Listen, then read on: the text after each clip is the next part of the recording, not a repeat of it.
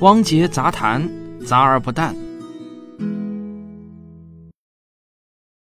为什么键盘上的字母不是按照字母表的顺序排列的？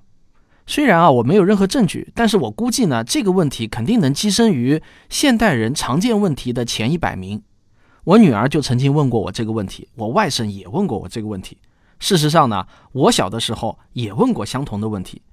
只要你接触过有键盘的东西，就很容易产生这样的疑问：好好的字母顺序为什么会被打乱呢？那不是变得很难记吗？而这个奇怪的 Q W E R T Y 的顺序又是怎么确定的呢？我记得当年初中劳技课的老师没能回答我这个问题，这个古怪的问题呢，就这样一直困扰了我很多年。直到二零一二年的时候，我读了一本很好的书，书名叫做《复杂》，这是计算机科学家梅兰妮·米歇尔探索复杂系统普遍规律的一本书。在这本书中呢，梅兰妮教授专门介绍了 Q W E R T Y 键盘的故事。他这个故事啊是这样说的。说这个 Q W E R T Y 键盘啊，我后面就叫 QWERTY 键盘了啊，是一位名叫克里斯托弗·肖尔斯的工程师设计的。他设计这款键盘的初衷呢，其实是为了解决当时打字机的卡壳问题。也就是说呢，随着打字员熟练程度的提升，敲击键盘的速度也越来越快。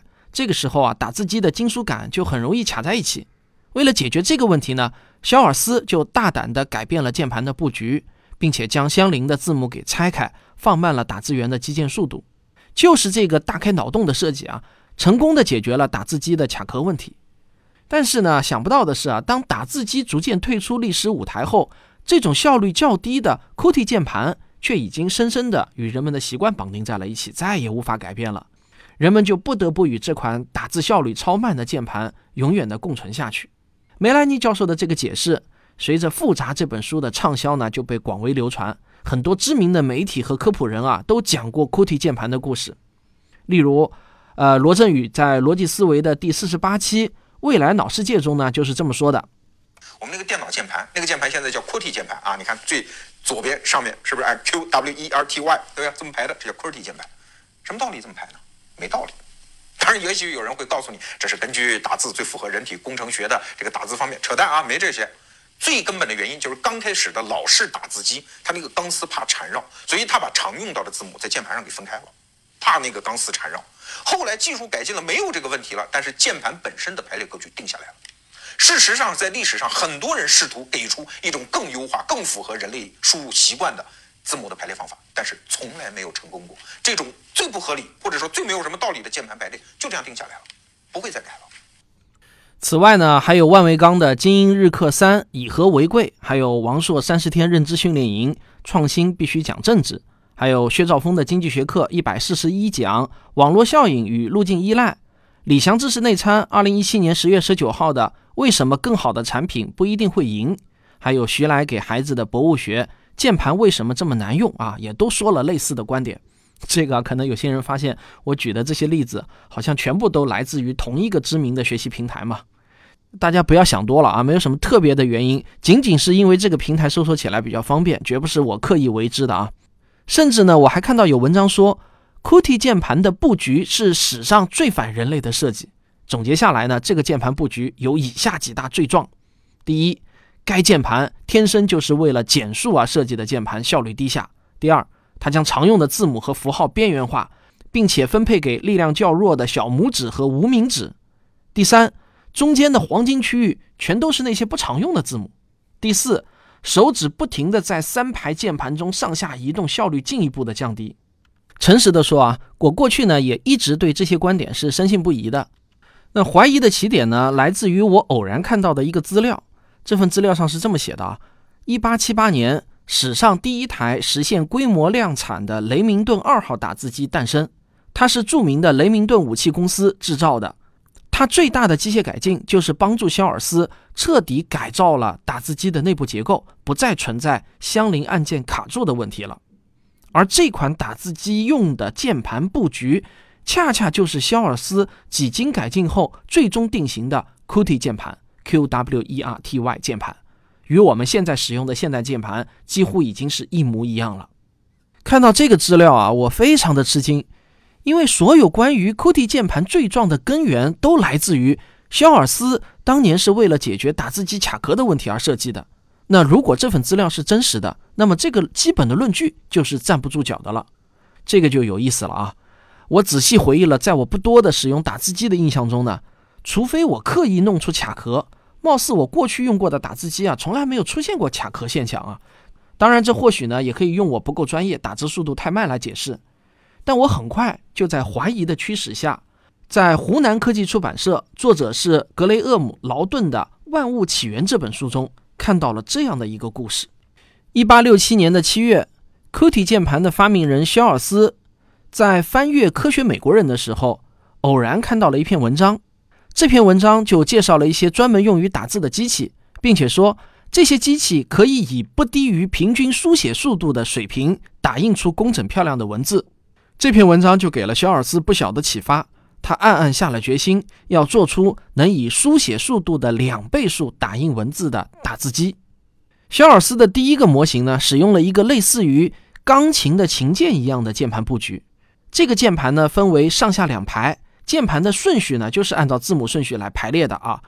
呃，就是 A B C D E F G 这样子往下排列，但是肖尔斯呢，在使用中很快就发现，按照字母顺序排列的键盘，在打字的时候常常会出现单手连续击键，在一只手打字的时候，另一只手啊就完全是闲着没事干，而且连续击键的这只手呢，又很容易疲劳，使得打字速度下降，这样显然是不太合理的，因为它大大降低了两只手的利用效率，从而也降低了打字的速度。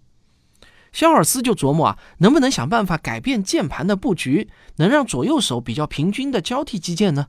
如果可以的话，左手击键的同时，右手就可以把手指放在下一个键的键位上，这个打字的过程显然呢就会更加流畅连贯了。于是，肖尔斯就依照这个目标设计了他的第一个版本的键盘。整整用了五年的时间，肖尔斯一直在调整着键盘的布局。直到一八七二年，键盘的布局才算是初步确定下来。肖尔斯就写了一篇名为《肖尔斯打字机》的文章，并且啊，他还把文章投给了最初启发他开始工作的《科学美国人》上。在文章中，肖尔斯还配了一张漂亮的女性打字员正在操作打字机的插图，这就暗示啊，打字将是未来为女性们准备的一个亮闪闪的新职业。肖尔斯第一个版本的键盘呢，是上下四排按键。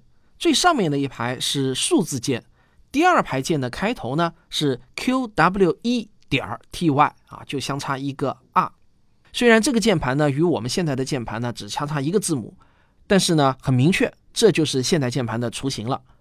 肖尔斯亲自使用这款键盘的打字速度已经达到了惊人的每分钟八十个单词，这已经兑现了他五年前立下的誓言。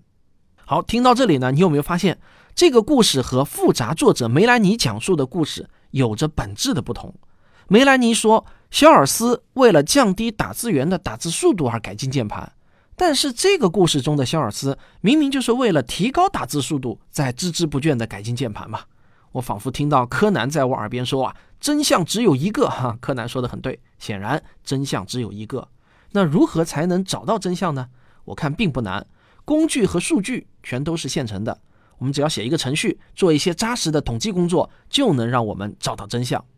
而我啊，刚好有一位科普写作课的学生，加州大学伯克利分校信息与数据科学专业的硕士陈聪颖小姐姐啊，她协助我完成了数据统计的工作。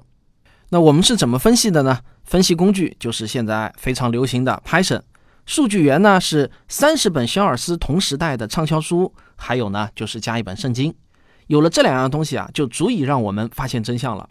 这个整个分析过程对于大多数人来说呢，阅读体验不是太友好的。所以呢，我把详细的分析过程的链接附在了本期文稿中。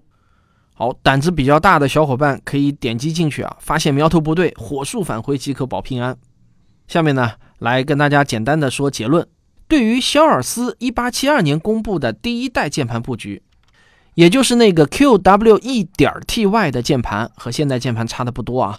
统计结论是：第一，它比最初的 A B C D 键盘卡壳的概率降低了百分之七十六。所以呢，肖尔斯第一个版本的键盘确实大大降低了相邻字母连续敲击的概率。第二，它比最初的 A B C D 键盘增加了百分之三十一的左右手交替。所以呢，肖尔斯的新键盘布局极大的提高了打字速度啊，这都是统计数据板上钉钉保证的啊，置信度可以达到百分之九十九点九九。因此呢，最有可能的情况是复杂中讲的那个故事只对了一半。肖尔斯第一次改进键盘的确有降低卡壳率的目的，但是啊，它不是通过降低打字速度实现的。相反，这次改进因为提高了左右手交叉使用的概率。其实呢是大大提高了打字速度，但是啊，我请大家千万别忘了，上面两份统计是肖尔斯的第一代键盘，它与现代我们常见的键盘还是有一些区别的。现代的 QWERTY 键盘其实呢是在1878年雷明顿二号打字机上定型的。真正让我为现代键盘平反的是下面的统计结论啊，你听好了啊，现代的 QWERTY 键盘比肖尔斯第一版。QWE 点 TY 键盘平均增加了百分之七十七的相邻字母概率，这个置信度也可以达到百分之九十九点九九。所以呢，现代键盘从统计上来说就不可能是为了降低打字速度、减少卡壳率专门设计的。还有另外一个统计结论是，现代的 QWERTY 键盘在左右手交叉使用率上。并不比肖尔斯的第一代 QWE 点 TY 有优势。之前呢，有很多文章都用 QWERTY 键盘当做例子啊，来解释过路径依赖这个词。人们是想借此说明一个很差劲的东西，由于改变起来代价巨大，最终也有可能被保留下来。这个说法，我觉得可能是有一定道理的。不过，这个锅如果让 QWERTY 键盘来背的话，那就显然是不合适的了。我想请大家暂时抛开对公知的思考依赖。回归一种最朴素的想法，你想啊，QWERTY 键盘已经诞生了一个多世纪的时间了，在它诞生的时代，打字员是一个非常专业的群体，要经历专门的训练才能上岗工作，而打字员的效率那可是关乎他们自己的生计啊！一个效率低、速度慢的键盘必然会遭到打字员无情的抛弃。